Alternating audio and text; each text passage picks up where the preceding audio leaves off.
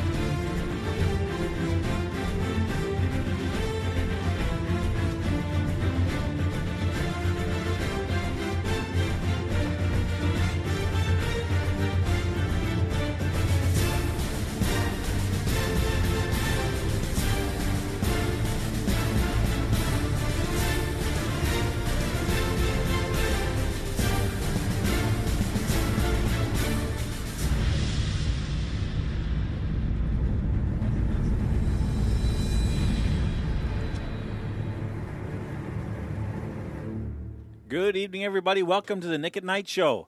Boy, have we got a show lined up for you tonight. I got giveaway passes tonight. We got all kinds of content. You got me. okay, the numbers are 343 700 4390, 844 562 4766. That's 343 700 4390 or 844 562 4766. You can also send me an email to nick at latenightcouncil.com. You can also send me a message on Facebook. I'm keeping an eye on that. So, pretty much any way of communicating you have available to you this evening to get your point across. And I certainly hope that you'll join us because what's the point of having a talk show if all you ever do is just listen to me? I mean, that's worthwhile, I grant you. But at the same time, it's a lot more fun when you've got somebody to talk to. all right, so remember, it's as much your show as it is mine. Now, I got a whole bunch of stuff for you tonight. I want to get into all kinds of different things. I want to get in International Women's Day. Um, there's a, a, bunch of things that I think are, are worthwhile and that we need to talk about. But you know something? There is something about what we call cowboy humor that I really get a kick out of. Now, I've got a more in depth uh, clip to play for you a little bit later uh, by Ben Shapiro. But this guy, I'm not even, his name is Chad Prather. And he does these video YouTube videos sitting in it looks like his suburban or a king cab truck or something like that and he just oozes common sense. And he's talking about this whole transgenderism.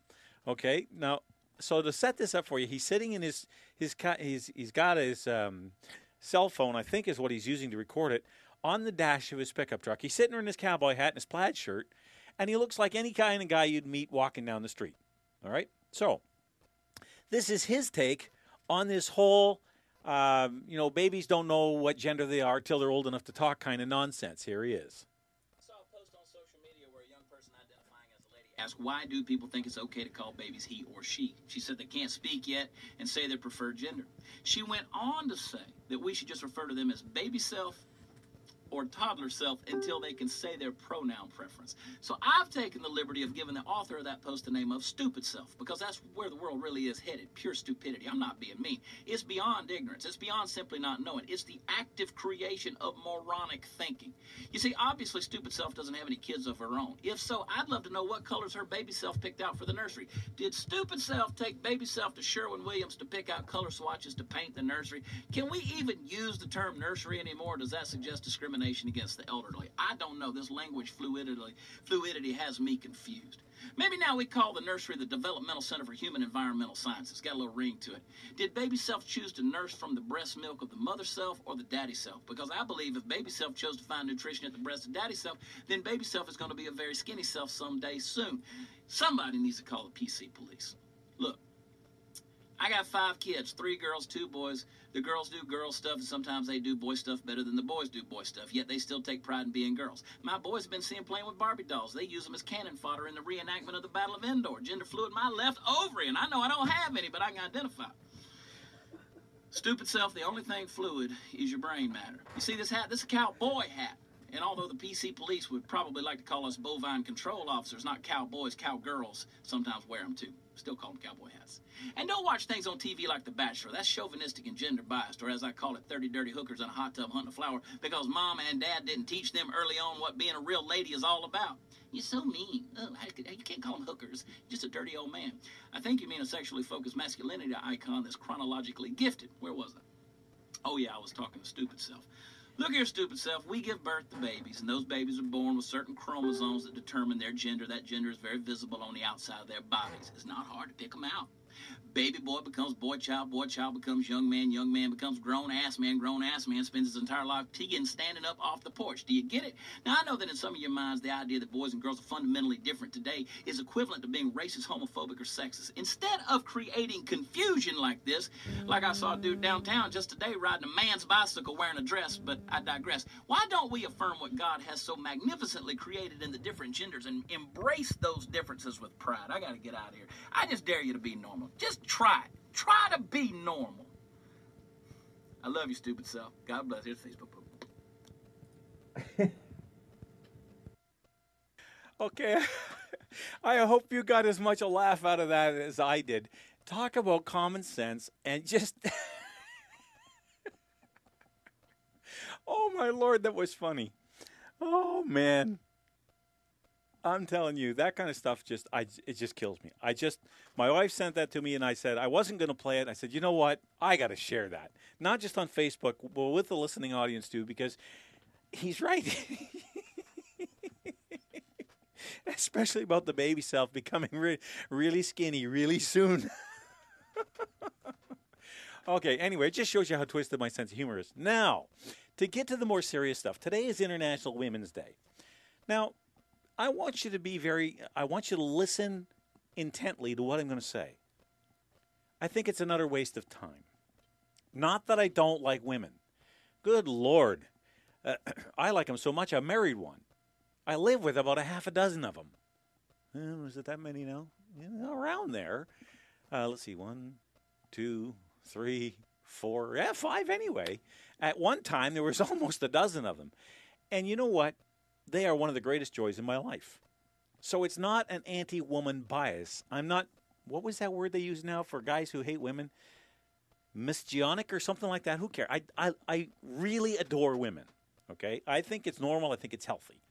Anyway, the point is that with these international days, whether in, in this case it's International Women's Day, and I've got an, uh, something on that too. Talk about screwy left wing thinking. But I'll get to that in a minute. But when we have a day like International Women's Day, how come there's no International Men's Day, first of all? Isn't that by its nature discrimination? Well, it's a man's world. You can't you can't celebrate uh, uh, uh, something like that when it's it's because it's a man's world and women have to fight against it. Why? They do better than we do anyway. Anyway, the point I'm making is when you take a large, a massive group of people 51 or 52% of the population. Let's, for the sake of discussion amongst friends, let's say that women make up half the population, all right, 50%. And you paint them all as they're all amazing. Then nobody is. What's that saying from the movie The Incredibles? If all of us are superheroes, then none of us are. Or if all of us are special, that's it. If all of us are special, then none of us are. Well, that's ridiculous because, look, we all have different gifts, strengths, and weaknesses. And in one sense, we are very unique and special in that sense. Yes, I don't deny that. But look, when you have a group that large, you're going to have some amazingly brilliant you know uh, people to look up to and edify and you're going to have some monsters you're going to have some people you wouldn't want to be anywhere near in a group that's that large and i don't care whether it's men or women or you know, it doesn't matter the group. It's this this this the attitude that I have a problem with. I'm only using International Women's Day as a as a, a launch pad for this. It's not that I don't think women deserve recognition when they do things, but understand something. Recognition only really matters when you've done something to accomplish it, to achieve it. I don't know. It, it didn't happen in my time when I was in grade school, but I know that when they have track and field day in many jurisdictions, all the kids come home with a ribbon, and it says participant. That way, nobody feels left out. Everybody got a prize. What? What kind of lesson, life lesson is that? What kind of nonsense is that? Look, one of the reasons you have competitive sports, and I'm using, you know, this is just to make a point here. The reason you have competitive sports is so that you can learn that you're not always going to win, but you should always do your best. Sometimes you win, as Zig Ziglar used to say, some you win some, you lose some, and some are rained out. And that's the way life is. So why should school, which is preparing you for life, give you a false sense of security? So getting back to this International Women's Day, look, if you want to celebrate women who have done incredible things, I'm all for it.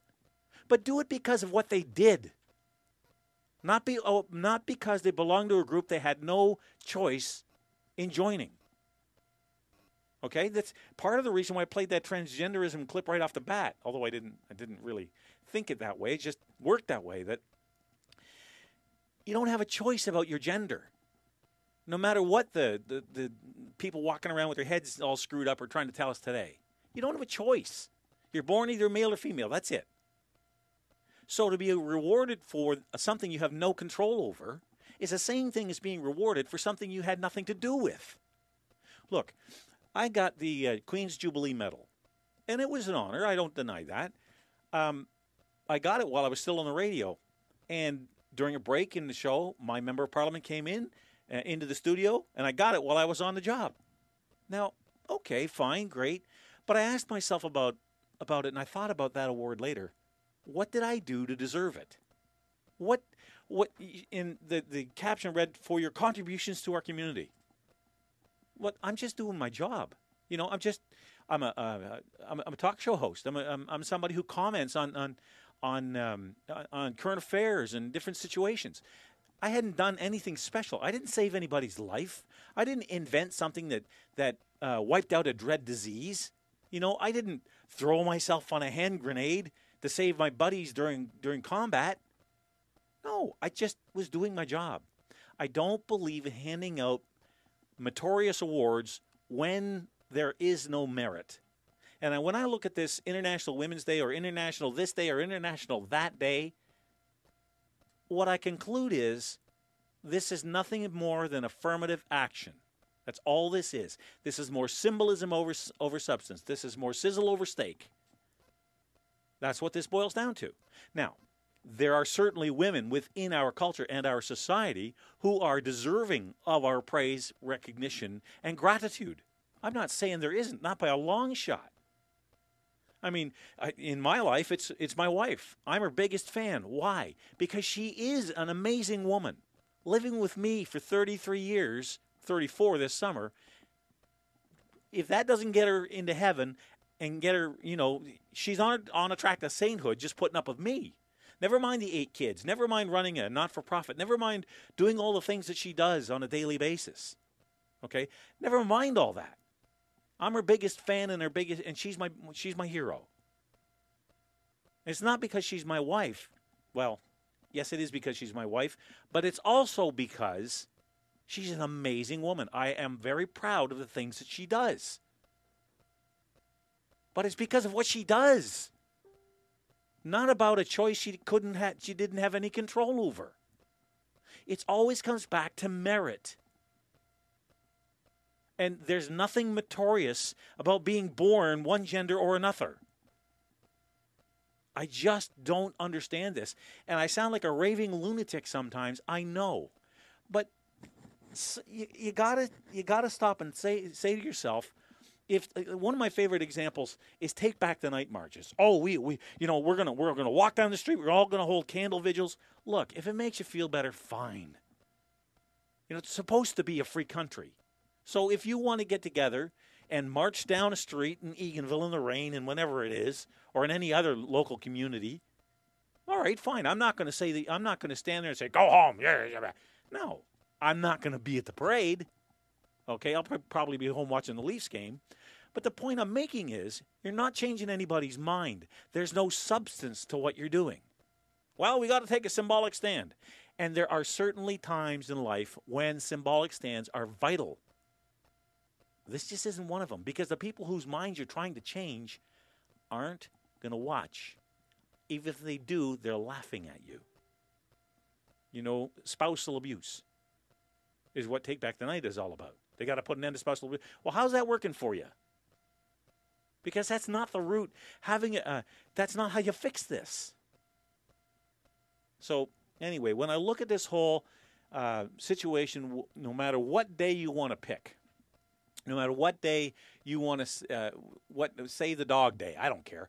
Well, you know, in this case, it's International Women's Day. There are certainly some amazing, unbelievable women. I have a friend of mine who's a, who's a doctor, and um, she works at, the, at a, a small uh, country uh, hospital. She is an incredible woman, just is one of the you know an amazing doctor, knows her stuff. Um, when I cut my, I nearly lost the tip of my finger to a wood splitter about a year ago, and she was on call, and I'm in agony because believe it or not, there's a lot of nerve endings in that little piece of flesh, and it hurt a lot. And I'm a big baby, so I'm in there feeling sorry for myself. She walked in and said, "What'd you do?" So I held up my finger. I said, "Oh, okay." She looked. I said, "Yep, you'll you'll live." and they rinsed it out with saline solution, and I was out the door, and you know, with some antibiotics and that kind of stuff, and just very practical. Very, you know, I have a lot of respect for Maria. I really do. She's an incredible lady. So there's all kinds, and she's only one of hundreds of, th- of examples I know of. So it's not about women specifically. I'm having a problem. I'm having a problem with these days that we set aside. You know, it's like Black History Month. Listen to what Morgan Freeman has to say about Black History Month. It's about, you know, all these these native days or these these days where we take massive groups and try to celebrate how wonderful they are on a massive scale when it, it really doesn't mean anything. So anyway, that's my rant on that. It's it's just enough that when you sit and think about it, why do we do this stuff? Is it just to overcome a sense of guilt, shortcoming in our own lives, a way of distracting ourselves from the problems that we have? And I'm including myself in this. You know, is this nothing but a smokescreen or a way of, of fooling ourselves into thinking that, oh, I'm a great person after all? Are you? Well, yeah, actually, you probably are. I'm not going to sit here in judgment and say, oh, no, you're not, unless I'm looking in the mirror that person I pass judgment on all the time. So anyway, that was just one of the things I wanted to get off my chest was this whole thing about National Women's Day. Now, to go um, along with that, there is a story, and I've got it. It's out of the Toronto Sun. You're not going to believe this. Now, just like I was just finished saying, that we have uh, here it is. Okay, there's a there's all kinds of women deserving of recognition. Okay. We don't need a national woman. I guess what I'm really saying is we don't need an International Women's Day. Let's, if, if you want to, uh, if, we, if we go with the merit principle, then we will recognize women along with men because it won't matter whether male or female. It'll matter what they've done. That is something I think is, is the way, if you're going to do something like that, do it this way. But in the name of um, trying to find women to edify, Here's a group that got it completely wrong. How they how they justify this, I have no idea. So this is posted today. Uh, let's see, it's out of the Toronto Sun, and it starts out this way: A confirmed Nazi who lamented being unable to commit suicide at Adolf Hitler's side is being honored by a Canadian-based women's aviation group. The Institute for Women of Aviation Worldwide selected late German pilot Hanna Reitsch, the first woman to fly a helicopter as its honoree for 2017. She will be featured on posters and in videos, and her accomplishments recognized at an airfield in Lachute, Quebec this weekend. The article goes on to say she was an amazing pilot. Mireille Mar- Goyer, the founder and president of WOAW, told the CBC. I looked at everything she had accomplished in terms of piloting skill. If you're aiming to talk about her maybe controversial part in political history, to me that's not relevant. What? What do you mean? It's not controversial. The woman was a Nazi. The Nazis were responsible for World War II. 36 million people died. It's not controversial. It's outright outrageous that you would pick somebody like this. Says she's an amazing pilot. Well, you know who else was an amazing pilot? A guy by the name of Eric Hartmann. If I got it right, let me just scroll down here. Uh, Eric, yeah, Hartmann, sorry. Uh, his nickname was Bubi. He was the leading German fighter pilot of World War II. 352 confirmed kills. We don't go around saying he was an amazing pilot even though he was. You see something? Here's this is the part I, I just about lost my mind. What an insult this is. Do you realize that guys like Hartmann killed our relatives, our forefathers, shooting them down in bombers and in fighters and trying to put an end to the Nazi tyranny? We call it a tyranny for a reason. I just, I'm blown away by this that they would even think for a second. He says, not relevant. It's absolutely relevant. It's absolutely relevant. Given her Nazi past, calling Reitsch controversial would be an understatement. No, kidding. She died in 1979 and was a star of Hitler's propaganda machine before and during the Second World War. She was the only woman to, won, woman to win the Iron Cross First Class and the Pilot Observer Badge in gold with diamonds, the highest wartime award she could receive. It's like getting the that's the German version of the British um, Medal of not Medal of Honor. Um, come on, Victoria Cross. I am not ashamed to say I believed in National Social- Socialism, Reitsch said in an interview with journalist Ron Laytner before her death in 1979. I still wear the Iron Cross with diamonds Hitler gave me, but today in Germany you can't find a single person who voted for eh, who voted Adolf Hitler into power. Many Germans feel guilty about the war, but they don't explain the real guilt we share that we lost. This woman is totally unapologetic. Totally unapologetic responsible for the murder of not only six million Jews, but handicapped, um, uh, mentally handicapped, physically infirm, gypsies, Catholics, homosexuals. All these people died for no other reason than the fact Hitler didn't like them, saw them as flawed instead of his perfect Aryan race. And this group thinks that this woman is suitable to be honored as one of the greats of aviation? Why not Baron von Richthofen then? The Red Baron. Shot down 80, 80 enemy 80 allied pilots during World War One. I. I mean, why don't we honor him? Oh, I forgot. He's a guy. Sorry, forgot it. Because apparently nothing's unforgivable on this day if you're a woman. Although Reitsch was a committed Nazi, she also had a record-setting as a record-setting pilot aviator, a test pilot who was nearly killed landing an experimental M- Messerschmitt Me-163 jet plane, whose sole purpose in life, by the way, was to shoot down Allied bombers. That's what the Me-163 rocket plane was all about. Anyway, what just you know something? It's enough to make you go crazy. It's enough to make you say, "What are you This is an insult to the real hero. You know something? They could have picked somebody, and I can't remember her name at the moment. She was a Canadian. She died in the 1970s in a helicopter crash. Started out flying as a ferry pilot, flying um, bombers, uh, Lancasters, and Halifaxes, and all the different bombers we were using during the war from um, North America over to Europe to be used in the air war. She went on to do that. She flew. She flew uh, dispersed. She was part of a dispersal squadron where, when new planes would come in like Spitfires and Hurricanes, she would fly them to their airfields. And after the war, she went on to become a, pi- a pilot instructor. Why didn't they honor her, a Canadian? They got to pick a Nazi. What a freaking insult. I'm sorry, folks. Uh, this is outrageous. Absolutely outrageous. All right. Now, what we're going to do, take a little break, and we get back. We'll have more on the Nick at Night Show right after this.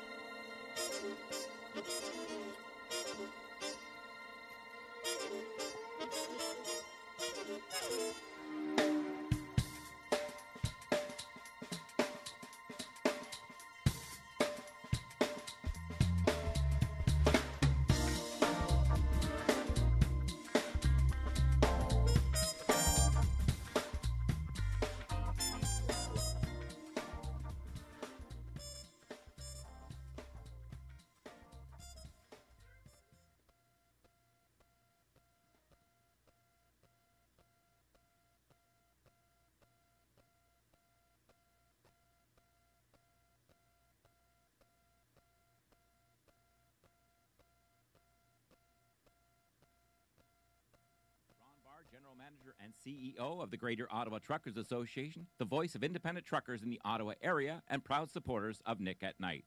Every day we go to work to help build a better Eastern Ontario, and safety is our top priority. Every start of the shift, our drivers perform inspections on their truck, so we ensure that our drivers go home to their families each night, and you, the public, have confidence that the big truck beside you is safe. If you have any issues relating to any size truck, I encourage you to contact me at 613 738 1639. Let's build a better, fatality free Ottawa together.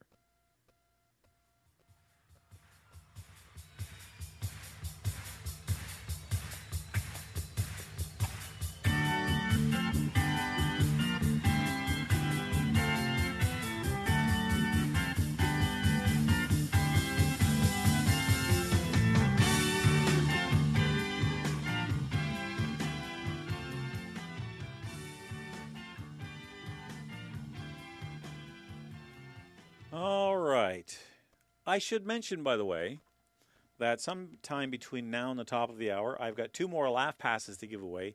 And if Mary from Alexandria is listening, you need to send me your your um, send me an email with your with your civic address so I can send you your your passes that you won last week. Excuse me.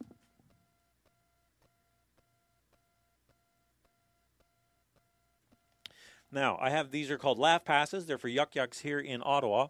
I was in there a couple of weeks, um, not this week, but last week, and uh, got a chance to talk to the guys down there, and they were very gracious and gave us uh, some passes to give away. These are free passes.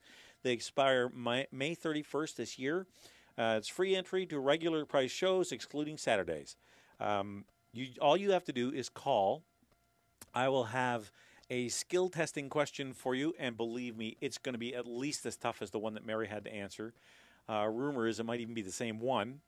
Um, but anyway, that's besides the. And it'll get you into uh, one of the best little clubs in Ottawa, and you'll certainly have a laugh. That's for sure. They have when I went in there, they had a a, a billboard. A billboard, yeah, kind of a poster board, and it had all the different acts, and it was really interesting to see the different kinds of acts they had in. It was it was like a smorgasbord. So you can certainly take the passes. Their web the website address is yukyuks.com. yukyuks.com. Um, and when you go there, you can see what acts are coming and kind of pick your time and, and uh, take the passes and go on in and tell them that uh, Nick sent you. They, that'll put a smile on their face, to quote John Council, um, or steal from John Council, I should say. So it, when I say so, uh, give me a call. Actually, you know what? We'll do it right now. Give me a call at uh, 343 700 4390 844 562 4766. That's 343 700 4390 or 844 562 4766. The first person through, uh, you've got yourself a set of passes to Yuk Yuk's here on Elgin Street in Ottawa. Uh, it's a great club. They've got good food down there. And believe me, it'll be an evening of chuckles you won't soon forget. So there they are. They're sitting right there on the shelf. All I got to do is put your name on them and then send me an email once you're the once you're the confirmed winner. Whoever wants to be the first one through, uh, we'll write your name on the back, and you send me your civic address in an email, and I'll mail them out to you, and you'll have them in your hot little hands, and have a great night down at Yuk Yuk's. Okay, now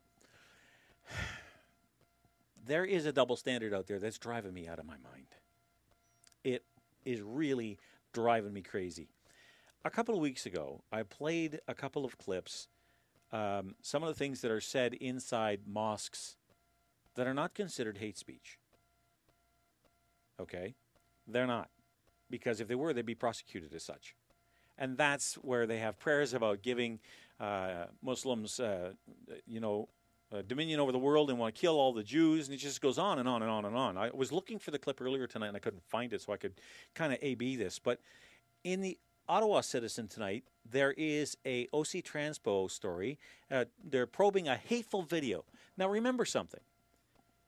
If it's wrong for one group, it's supposed to be wrong for the other, right? if hate speech, if we're going to have hate speech laws, which I think are absolutely ridiculous, we have slander and libel laws, and the best way to deal with somebody who's being a complete bozo, idiot, or just, you know, somebody who's just is either to ignore them and walk away or shout them down.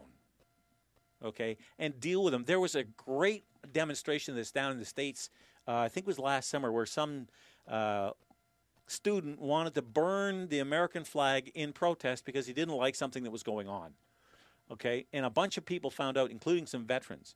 Now, they never laid a hand on this kid. He went down there, there was him and five or six supporters, and they had about 1,500 people who were counter protesting. Now, they did throw some water balloons at the kid. But that's you know, I'm not suggesting that I'm not condoning that, but that's not the same thing as throwing rocks or you know physically assaulting him. But they had to have mounted police. They had surround this guy, and for his own protection, they had to take him away. The crowd shouted him down. They shut him down. He never did burn the flag. That's how you deal with people like this. You don't deal with them by having the courts, unless it's libel or slander, which we already have laws for. You deal with them by showing them what idiots they are and how out of step with the rest of society their views are. That's how you deal with it. Anyway, here's the story. OC Transpo officials are investigating after a hateful video was posted online of a man yelling racist insults on a bus denouncing Islam. Stop right there. Again, we have it. Islam is not a race. It is not racist to condemn Islam. You can call it a lot of things, but racist isn't one of them. Because Islam has every race under the sun represented within it just like the Catholic Church has every single hue and color of the human ex- experience within its ranks, so does Islam. And so do a lot of other religions and belief systems. It's not racism. I just wish somebody would set these people straight once. The scene was captured on a cell phone by Jawad Gandour, a Muslim student at Lisgar Collegiate Institute, and posted Sunday on YouTube and shared on Facebook. The video had been viewed more than 191,000 times as of last night. In it, he explains that he posted the video after something really disturbing happened, disturbing happened on an OC Transpo bus in February. Racism, he said, is not just happening in the United States. Again, he's wrong. It's not racism. If you want to call it anti-Islamism, okay, fine, but it's not racism. Okay, everyone needs to see what happened. He tells his YouTube audience he normally posts short, humorous videos. In the video, an unidentified man dressed in black in a black coat and a red scarf is standing near the front of an OC Transpo bus. Seemingly unprovoked, he suddenly screams, Oh, well. Uh, he drops the F bomb. He says, uh, he walks toward the camera and screams it twice more. Um, how do I say this without actually saying it? Screw Islam. We'll swap out the word "screw" for the for the uh, for the f bomb, and you get what I'm saying. Uh, you're not welcome in this country. He challenges someone to a fight, saying he's been threatened. I'm sorry, I will not be threatened. He tells the bus driver, who asks him to leave the bus. The man goes to retrieve a bag, and from his and from his seat yells, "Guess what? The race war is coming. The race war is coming." He's wrong too. It's not a race. The bus driver again tells the man to get off the bus, and le- the, the man leaves. From the video, it appears no one on the bus confronted him other than the bus driver. This is crazy. It happened in Canada. He uh, wrote on his Facebook page. All right, so if that's wrong, okay, if that's wrong, how is it then that Muslim imams can preach hatred towards Jews? That they can call for the death and extermination of Jews and infidels? How come that's not hate speech? This is that double standard I'm talking about. If it's wrong on the bus, it should be wrong in the mosque. Should it not? How come they get dispensation? It's that double standard that drives me crazy. It wasn't a very nice thing to do. I don't argue with that. But why didn't the people on the bus stand up and say, hey, dude, shut up? You can't speak for me. I don't know. Anyway, just I thought I'd share that because the the the, the double standard just jumps right out at you. Just jumps right out and says, "Wait a minute, what kind of nonsense is this?" Uh, anyway, uh, there was something else here I wanted to get into. Doom, doom. Oh yeah, there's uh, uh, okay. Does the name Iqra Khalid mean anything to you? Well, she is a Liberal member of Parliament. I'm going to change themes here in a moment, but you got to hear this. Uh, this is from the Terrorism and Security Experts of Canada Network, and the title of the of the uh, heading, uh, the title of the piece is called "Member of Parliament Iqra Khalid is an Islamist hypocrite." Okay, now MP Iqra Khalid cannot advance the cause of extremist Islam on one hand and then complain about Islamophobia on the other. If that name sounds familiar, it's because she's the one who put forward the motion M103. 103 or 109, I can never remember. Anyway, the one that's uh, that uh, is being debated before the House right now, uh, the anti the, the Islamophobia um, motion. Okay, anyway, uh, heard. Let's see. Let me start over again. MP Iqra Khalid cannot advance the cause of extremist Islam on one hand and then complain about Islamophobia on the other. Her direct connections to Islamist Front Guru, to Islamist Front groups, means she must see. My, my screen has a little line in it, and I lose sometimes the words. Anyway, Islamist Front group means she must either publicly disavow extremist groups such as Jamal et uh, Ismaili and the Muslim Brotherhood, or withdraw her motion. Islam uh, Iqra Khalid is the Liberal member of Parliament for Mississauga Erin Mills, elected in 2015. She recently tabled a motion in the House of Commons which would condemn Islamo- Islamophobia and all forms of systemic racism and religious discrimination. Clearly, the intent of her motion is not to address issues of discrimination, but rather to silence anyone who speaks out against Islam in Canada. For instance, Iqra was president of the Muslim Student Association when she was a student at York University in the early 2000s. The Muslim Student Association was founded by adherents of the Muslim Brotherhood back in 1963. The Muslim Student Association has a series of alumni who have become suicide bombers, ISIS fighters, and ISIS propagandists. The Muslim Student Association at York University handed out a book at Islam Awareness Week with the title Women in Islam and refutation of some common misconceptions. The chapter on wife discipline, page 99, on the, in, on the online version, makes the following observation. Now, get this. This is from a woman who says we have to put, we can't have any more discrimination and, and we got to put an end to Islamophobia. Okay? Here's the, here, this is a condemning sentence if I've ever read one. Submissive or subdued women. These women may even enjoy being beaten at times as a sign of love and concern.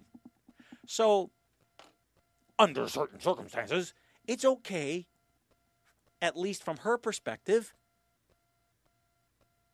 if an Islamic man beats his wife. Hey, look, I got news for you. If I ever raised a hand on my wife, I'd get a frying pan upside the head. And I deserve it. And yet, at the same time, on one so on one hand, she's saying it's okay for men to beat their wives. But on the other hand, she says, we can't have any of this Islamophobic stuff. we got to put an end to it. Well, wait a minute. What side of the fence are you on? So the hypocrisy here is staggering, absolutely staggering. And she, I think that the writer of the piece, if I can get the name of the guy, maybe it's at the bottom.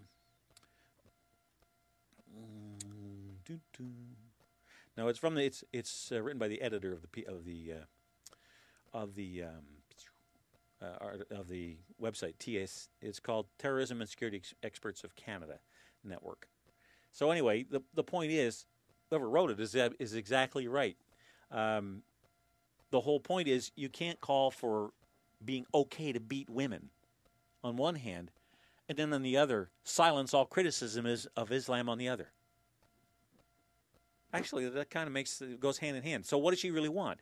Does whose values does, does she cling to? Is she a Canadian who happens to be a Muslim? Or is she a supporter of Sharia law? Which one is it? She should resign. She should be forced out of office for this. Because this this is enough to just you know, this is more of that kind of you wonder why uh, I, look, I'm not condoning bad behavior. Don't misunderstand me. But you wonder why people do this stuff like that. What happened on the bus? Maybe the guy just had enough. Now, he shouldn't have gone off like that. I'm not condoning it. He didn't really do anything but yell. But that's not the point. It's like if you don't want to get burned, stop pouring gasoline on the fire. All right, now, I mentioned Ben Shapiro earlier. Oh, no, don't you do that to me. There we are. Okay. I mentioned Ben Shapiro earlier. This clip is six minutes long, but you know something? Let me just check the clock here. Yeah, we got time. Um, I'm going to play this. Ben Shapiro is at a uh, liberal college, and there's a young lady standing up asking him about how can you say that transgender isn't real? Uh, and he gives what I consider is a brilliant rebuttal.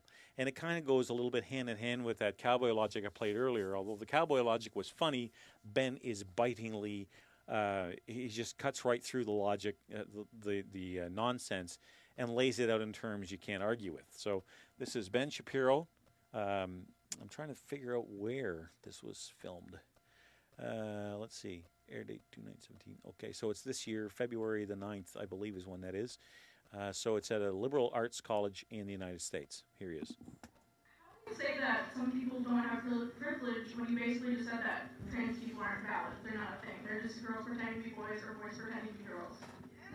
Okay. Like, okay. Oh, someone's excited. Okay. Biological, but gender is a completely different thing. No, gender is not disconnected from sex. So, It's not completely disconnected, but it's still a cultural thing. It's still from society. Okay, no, it is not in the mind. Okay, you're not a man if you think you're a man. And I didn't say pretending, or if I did, I shouldn't have said pretending. Let me amend. said playing. Okay, I said a boy who thinks he's a girl. That's the, usual phraseology I use. Not playing. I usually say a boy who thinks he's a girl or a girl who thinks he's a boy, which is technically what we're talking about here. As far as the actual psychological issues at play, it used to be called gender dysphoria or gender identity disorder. Now they call it gender dysphoria. The idea that that sex or gender are malleable is not true. Okay, and I'm not denying your humanity if you're a transgender person. I am saying that you are not the sex to which you claim to be. You're still a human being, and you're a human being with an issue that I'm, you know, I wish you Godspeed in, in dealing with in whatever way you see fit. But if you are going to dictate to me that I'm supposed to pretend, I'm supposed to pretend that men are women and women are men, no. My answer is no. I'm not going to. I'm not going to modify basic biology because it threatens your subjective sense of what you are. Okay, but you're still saying these kids should like not be accepted because they don't really fit in either place. They can't just like. I'm saying that the Boy Scouts have a standard. You must be a biological boy to be a Boy Scout. You have to be a boy to be a Boy Scout. That written though? In the name Boy Scouts. Because because it, because this is because this is a, a very for The name said something. because for all of human history, boy meant boy and girl meant girl. Boy did not mean girl. And, 2017 and if I call you a moose, are you suddenly a moose? Okay, if I redefine our terms.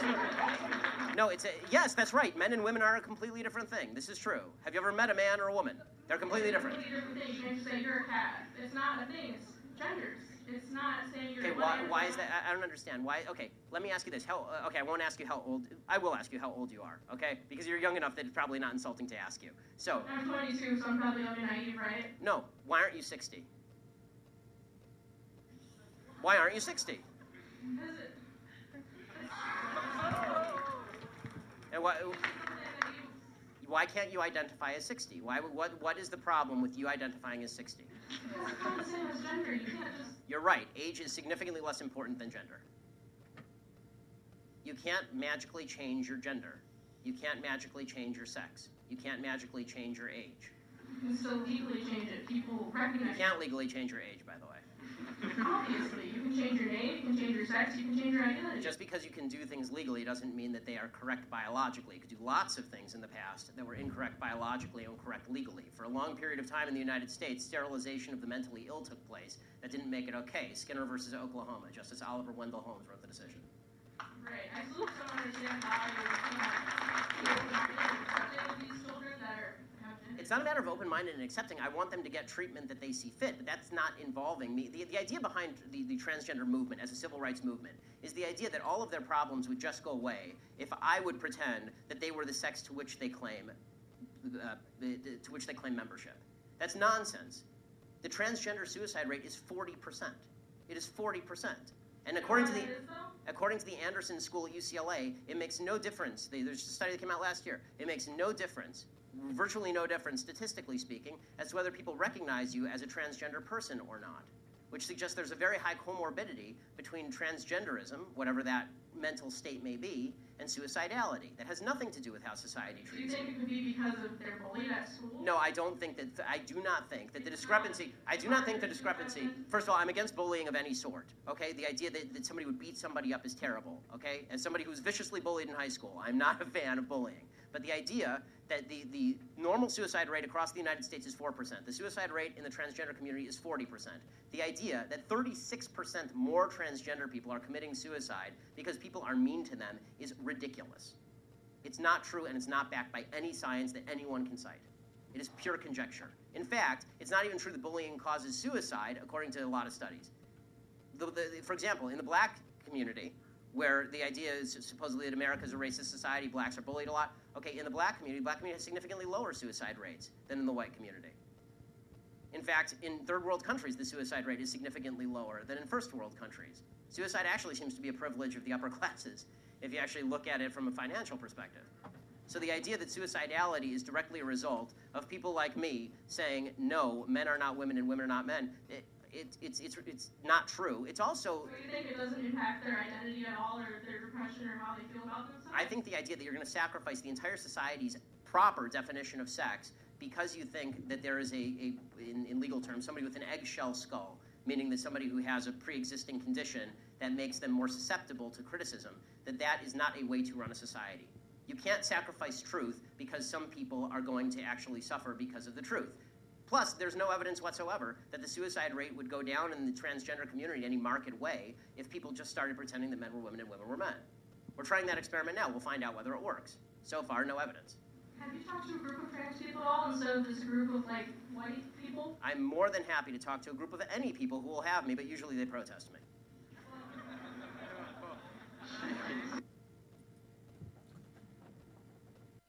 So there you go, Ben Shapiro laying it out, and he does a brilliant job. I really am an admirer of his. He's the youngest talk show, syndicated talk show host in American history. Uh, obviously, a brilliant mind. I got a chance to meet him a couple of years ago in person, and he's exactly like that. And when you're talking to him, you best be on your toes because he, it's, it's not that he's cold and, and nasty. Um, it's just that he just understands things and puts them in very plain English, very uh, lays him out really, really well. So he does a great job at that. Now, there is uh, another topic I want to get to, and this one I think a lot of people are. I saw this and I thought, oh man, did that ever look good? Uh, if the name Sam Oosterhoff means anything to you, and it should, if you've been following uh, the show and some of my Facebook postings and so on over the last, oh man, it's got to be, we're pushing six months now.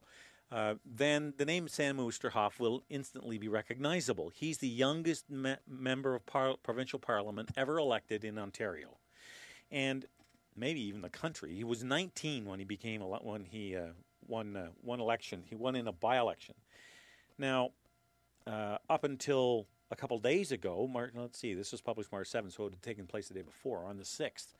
Uh, he was running. Um, had they had a, another nomination uh, meeting because Patrick Brown didn't like the fact that the socially conservative uh, young man had slipped through the cracks and gotten into the PC party. Um, that just doesn't work with Patrick Brown. He doesn't like that. He doesn't want social conservatives messing up his plans. So they went back to the uh, constituents in that riding, and Sam won in a landslide. He just crushed them. So here's the story. Uh, from Grimsby, Ontario. The youngest ever member of Ontario legislature emerged victorious Tuesday night in a nomination battle, securing his spot representing the Progressive Conservative in next year's provincial election. Sam Oosterhoff, who is 19, beat a challenger for his riding's nomination to be candidate for the June 2018 vote. The teen was first elected in November 17th in a by election in a Niagara area riding previously held by former party leader Tim Hudak. He won that nomination by defeating party president Rick Dykstra and regional councillor Tony Quirk, who ran against Oosterhoff again Tuesday in the, in the new Niagara West riding. Progressive leader Patrick Brown, uh, PC leader uh, Patrick Brown, had backed off. Uh, had backed Oosterhoff as he is supporting all of his caucus members in any contested nomination battles. No, first of all, I don't believe that for a second. I do not believe that sentence for one second. He may have made it look that way publicly, but behind the scenes, there's not a snowball's chance in a blast furnace he was supporting Oosterhoff. No way. The party is trying to secure a full slate of candidates well ahead of the election. Oosterhoff landed the landed at the making legislature making waves not only for being so young but also for espousing social conservative views at a time when Brown is trying to brand the Tories as inclusive and socially progressive. Inclusivism and progressivism are what's killing this province. That's what drives me crazy about Patrick Brown. I was listening to, to uh, the radio today, and Lowell was on uh, in his usual 10:15 to 10:30 slot, and he can't understand why people like me are attacking Patrick Brown. He says, "Look, we got to get rid of Kathleen Wynne. Stop shooting at Patrick Brown." No, Lowell, with all due respect, the reason why we are shooting at him, and I'm not the only one by a long shot, and he didn't name me personally. I get that he's you know, his Facebook group is a little larger than mine. I'm not the only one doing it. But the point is, it's people like me who are doing it because we understand something. That right now there is no substantive difference between the PC Party of Ontario and the Liberal Party of Ontario, so it doesn't matter whether it's Brown that wins or Wynne that wins. We're going to get the same kind of nonsense. And on more than that, if Patrick Brown wins, it will solidify in his mind and the mind of his supporters that messing around with riding associations and who gets nominated is the way to go because it worked and got them elected. And we can't have that because that undermines democracy.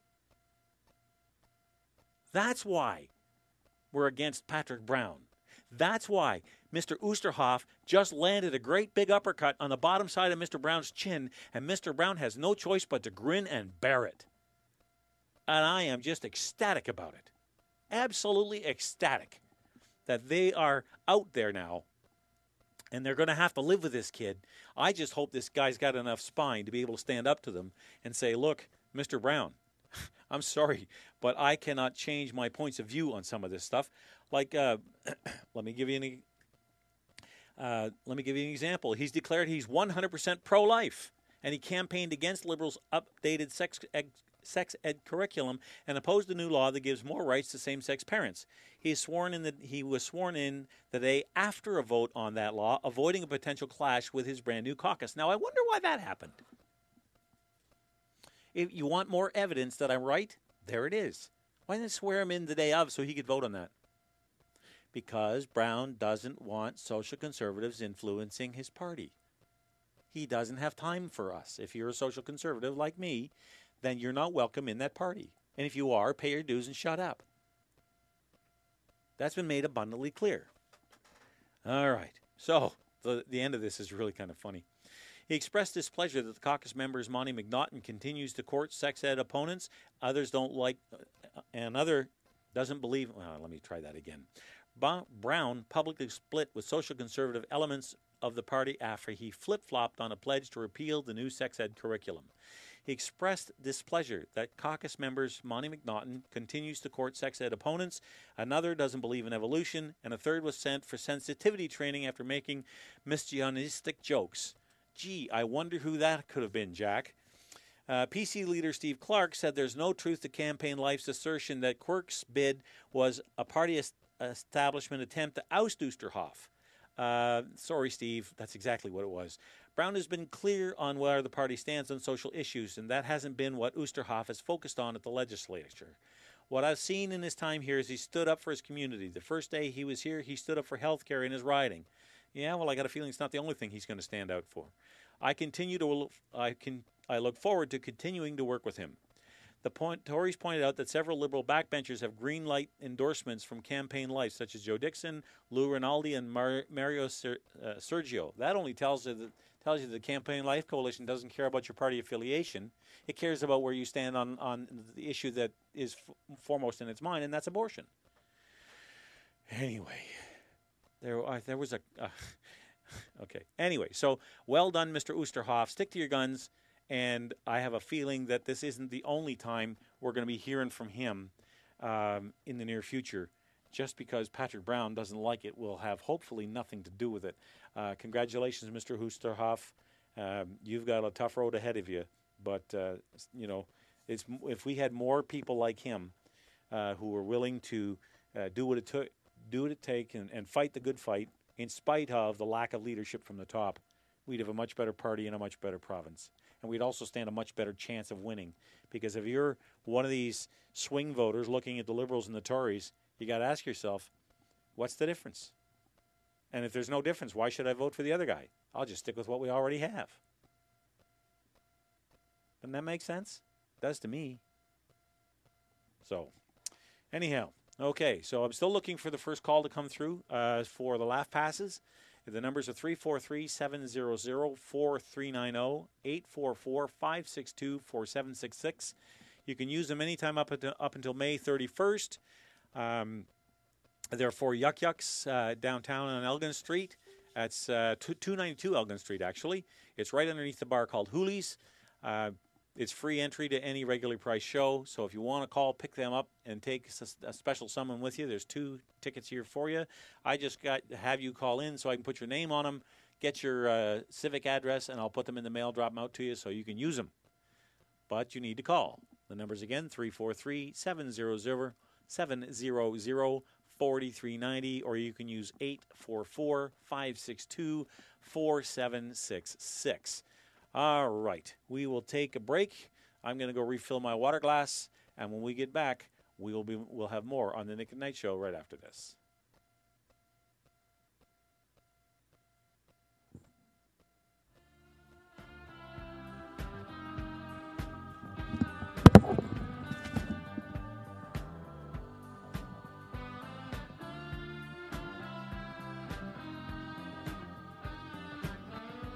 So Nick is reloading and taking a much needed break. Not that he needs one, but maybe it's a good thing.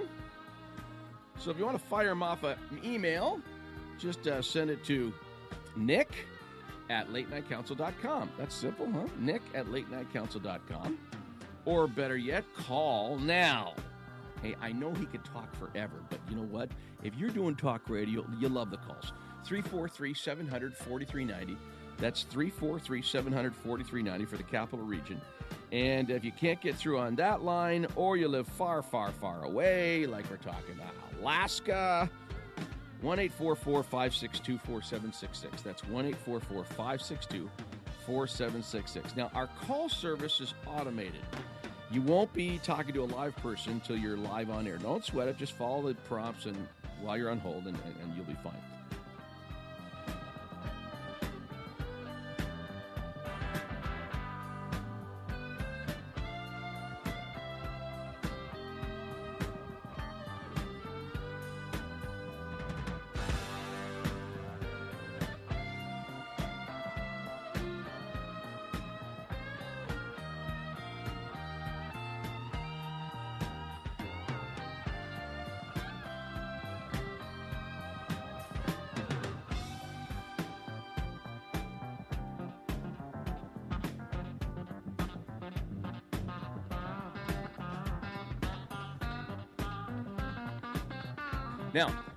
Night does not exist without advertisers. So if you want to buy time, you contact either myself, jc at latenightcouncil.com. or you can contact Nick if you're more comfortable with him. And of course, I certainly understand that. You can contact Nick at latenightcouncil.com. The ads are like really, really cheap. I mean, you're gonna you're gonna love them. Okay, you're, you're, we've we've made them quite accessible. Feedback is always welcome. Tell us what you like. Tell us what you don't like. And thanks for tuning in. Now back to Nick at Night.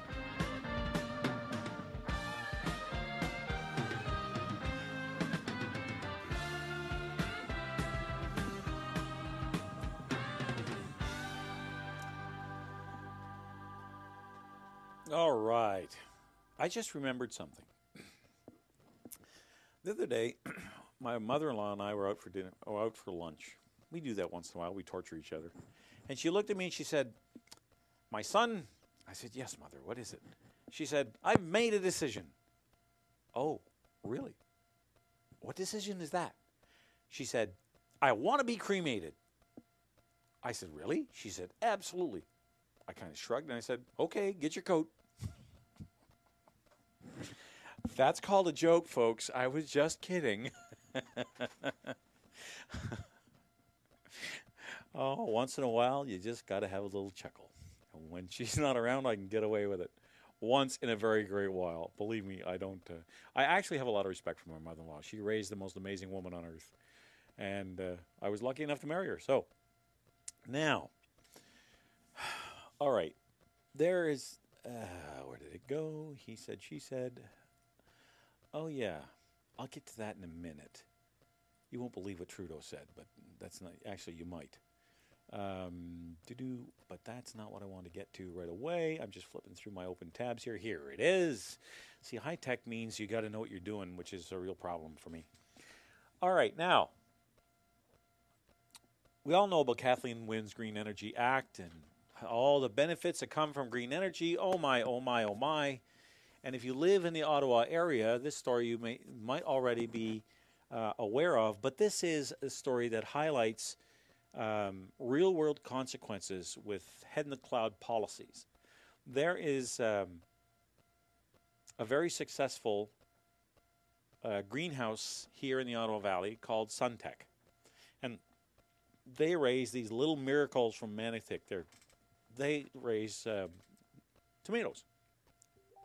And they've really worked hard to expand their, their business, and they employ a lot of local people here in the area.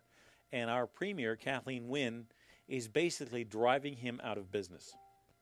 Let me share with you um, a little bit of this. An Ottawa greenhouse operation has hit a hydro snag in its attempt to mimic Mother Nature. Suntech greenhouses in Manotick have installed a million dollar LED lighting system to grow produce year round, but after doing the math, the owner decided not to flip the switch. Two years ago, Suntech installed row upon row of LED lights in one and a half acres of its greenhouses. It was an expensive experiment trying to mimic Mother Nature. The problem is the sun is free, hydro not so much. Business dictates I cannot turn them on, Bob Mitchell says. He's the owner. As he walks among thousands of tomato plants, the lighting, elect- the lighting system stretching out amongst the plants. I did the math on it. I was going to be looking, in, uh, looking at an excess of a quarter of a million dollar hydro bill just to do it. Mitchell says it's been a triple whammy for him. The Trump administration's tough talk on blocking imports from Mexico has led to a drop in the value of the peso, making imports from that country much cheaper on shelves here. Then, January 1st, the Ontario government introduced its cap and trade system to fight climate change that Mitchell says added about $6,200 to his natural gas bill in 29 days. And he says it's pricing local greenhouse tomatoes out of the market. You can't add that whole you can't add that to the wholesale price of the product and still end up on the grocery store shelf and that you're not going to be and not and expect not to be laughed at. Mitchell figures in the winter it costs him with the lights about $1.15 to grow a tomato. That compares to about 38 cents for one from Mexico. I set my prices this year just to break even, not to make a profit, but to break even, which is a stupid business, which is stupid from a business point of view, but I'm getting resistance from grocery stores even at those levels. So here's this guy, he's out there working hard, trying to stay uh, keep his business going, keep his people employed, make a little bit of money, and because of Kathleen Wynne, and her cap and trade and her carbon carbon taxes and the Green Energy Act, the cost of hydro, the cost of natural gas is driving him out of business. Now there's another guy down here. Uh, let's see, uh, Justin Taylor, who owns uh, a, a, greenhouse that he just expanded into the United States. Uh, let's see, uh, where did it go? It's here. Peter Quiring is that's it. Peter Quiring is the CEO of Natural Fresh Farms. Uh, he's just expanded into Ohio. And he says, you know what's really crazy? In Ohio, we're buying power for what Ontario is paying other jurisdictions to take it. So instead of expanding here, we're expanding there using our power, so to speak. So, in other words, the guy says, I can't afford hydro here in, in Ontario, so I'm going to go to Ohio, buy the same power at a third the cost without the tax without the tax uh, revenue, without the carbon uh, the, the carbon taxes, without the cap and trade, uh, you know, in a climate that's much more suitable, a business climate that's much more amenable, where you can actually make some money. because that's what businesses are all about. That's what makes the economy work. Is when businesses make money, the economy works. When they don't, it doesn't. It's simple economics 101. And this is the kind of stuff that drives people crazy. Here's a guy, he's poured his, and I'm going back to the Suntech tomatoes. You know, that this guy has poured his heart and soul into building this business. Everything he, this whole business is him. It's the sum of everything he's done in his life. And he's having it snatched away by somebody from Toronto who thinks more about the planet, who cares more about the planet, or seems to, than she does about the people she's supposed to be elected to help. Does that, am I the only one that sees this as crazy? You know, in one hand, one hand, a lot of people, I don't doubt, let me rephrase that, I don't doubt that Kathleen Wynne has to go. Her last polling numbers that I saw on her popularity was 11%, which means her office staff thinks she's doing a good job. Nobody else does. Nobody else does. This woman is a laughing stock. Unfortunately, it's laugh or cry. She's also tearing this province to pieces, which is why what's going on with Patrick Brown is so vital. We have to have a clear alternative. We have to have different policies. We have to change direction. Or more, we're going to have more Suntech tomato companies like this poor guy out there in Manotick lose his shirt and watch more businesses leave Ontario putting more people out of work, more people on the dole. How does that, what is so hard to understand? Why? You know, the, the part I'm trying, I just can't get my head around is that. So, anyway, that's more, and the only way to describe it really is just more real life consequences to head in the clouds policies. You know, the whole thing, and what really drives me crazy is the whole thing is based on a lie. This whole green energy nonsense is all based on one single little lie they have built a massive fortress on. And that is carbon dioxide gas is not pollution, it's plant food. That's the lie. Telling us that that carbon dioxide gas is poison, is, is pollution, is a lie. And that's what they rest their whole case on. And instead of just looking at these idiots and saying, Do you think we're stupid? Far too many people are going, Oh my God, oh my God, I didn't know. The polar bears, oh, the poor polar bears. The ice is melting. I've never had anybody yet tell me why, if Canada got a degree, a degree or two warmer over the course of 80 years, it would be a bad thing. Never had anybody yet do that. Yet our, our resistance to this thing we're not even really sure that's happening is costing jobs in their in their tens of thousands. This is just one example. It's just heartbreaking. It's just heartbreaking. Now, we have where did you go? Oh, yes. Okay, now I've always known the Greenpeace is a joke.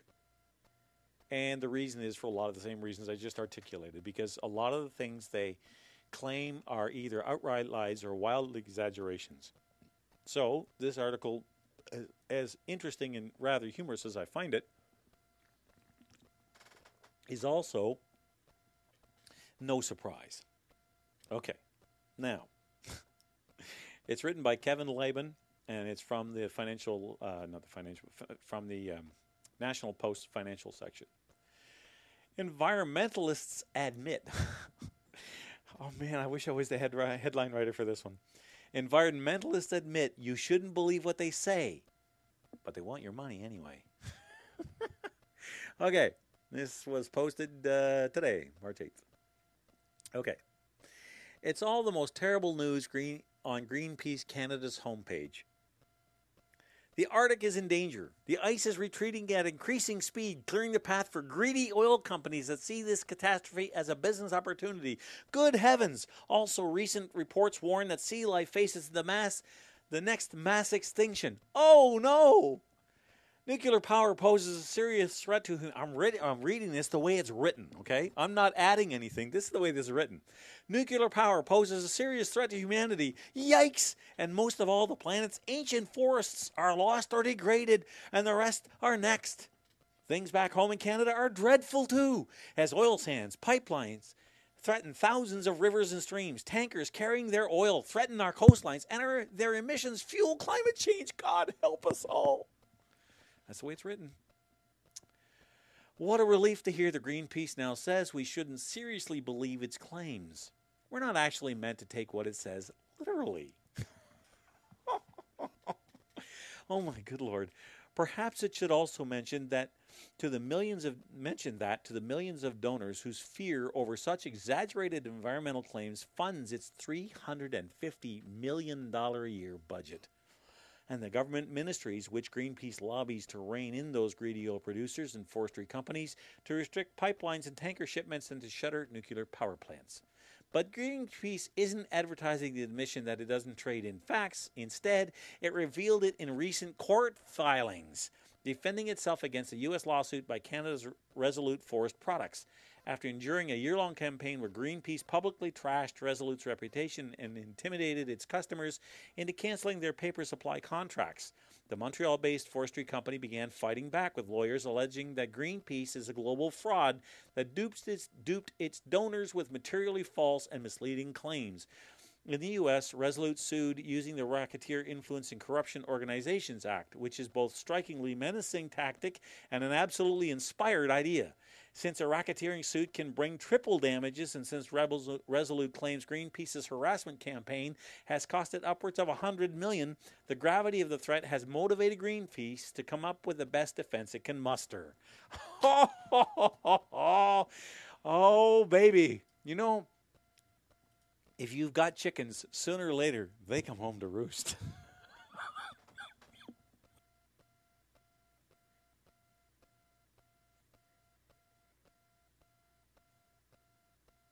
So here we have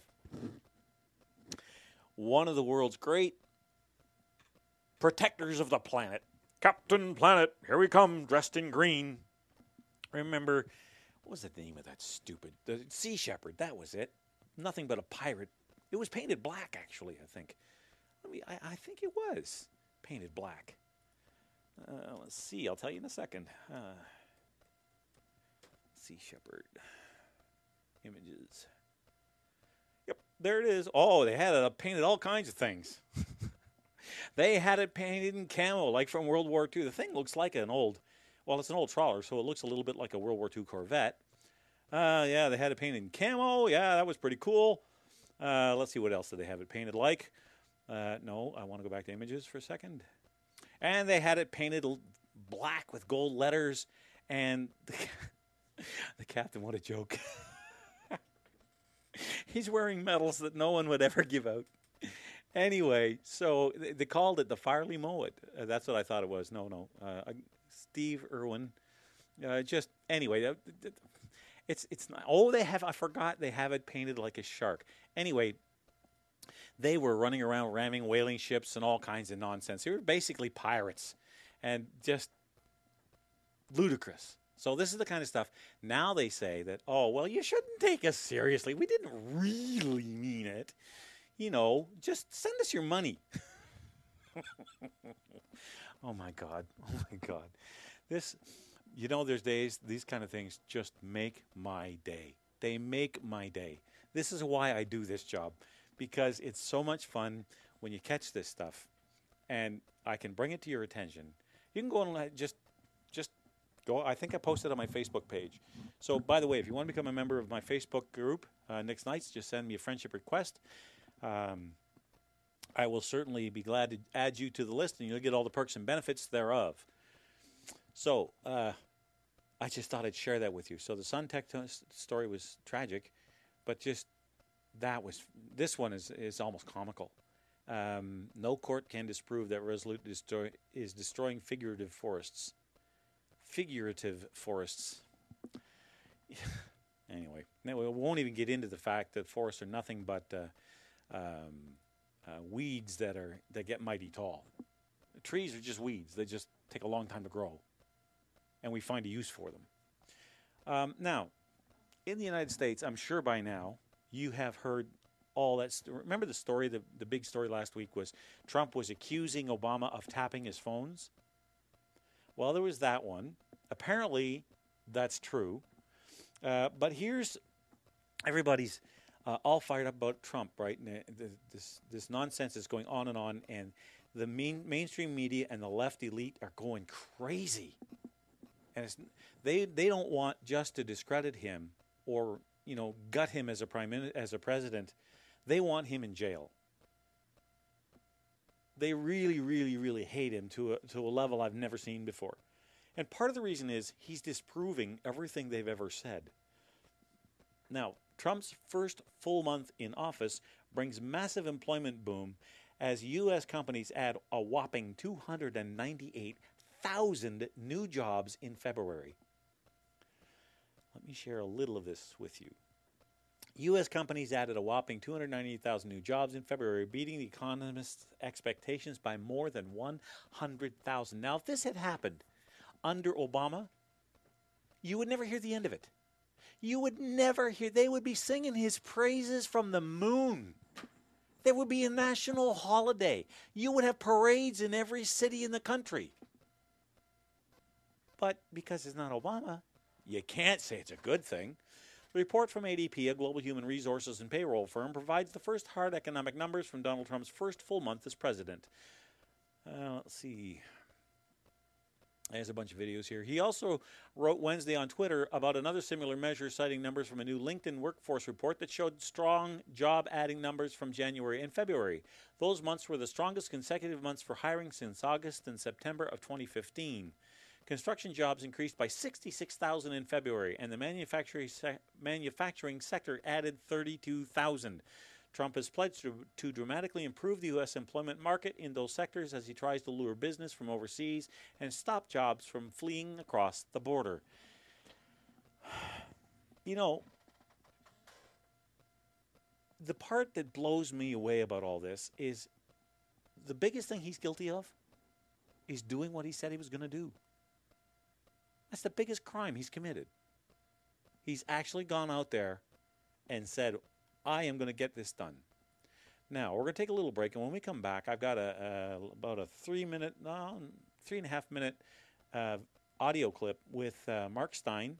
He's talking to Fox News and um, talking about Obama's book deal. Have you paid any attention to this? I only I saw it kind of on the fringes, and I never really looked at it.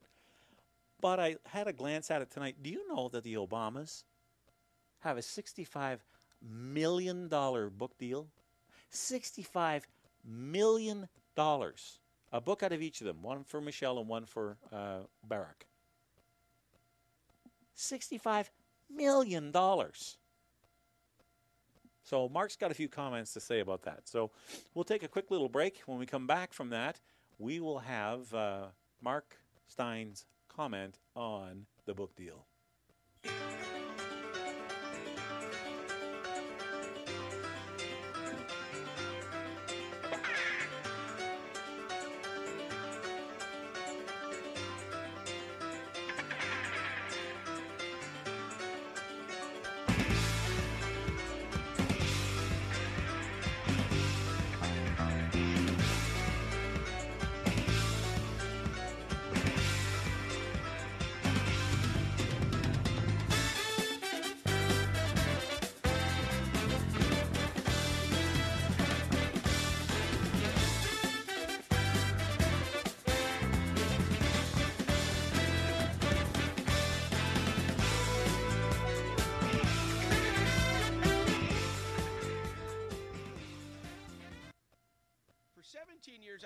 My cars to Irwin's Automotion. 17 years ago, Irwin was renting space on the corner of Bank and Heron.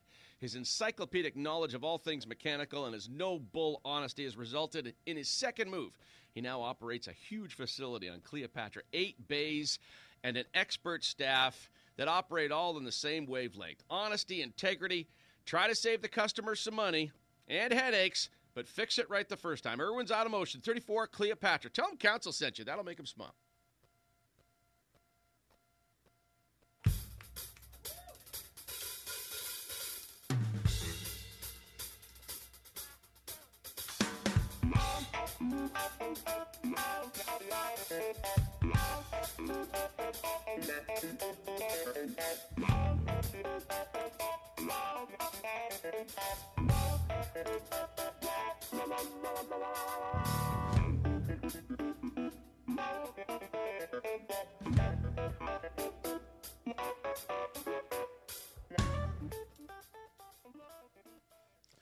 All right, let's get back to uh, our good friend Mark Steyn.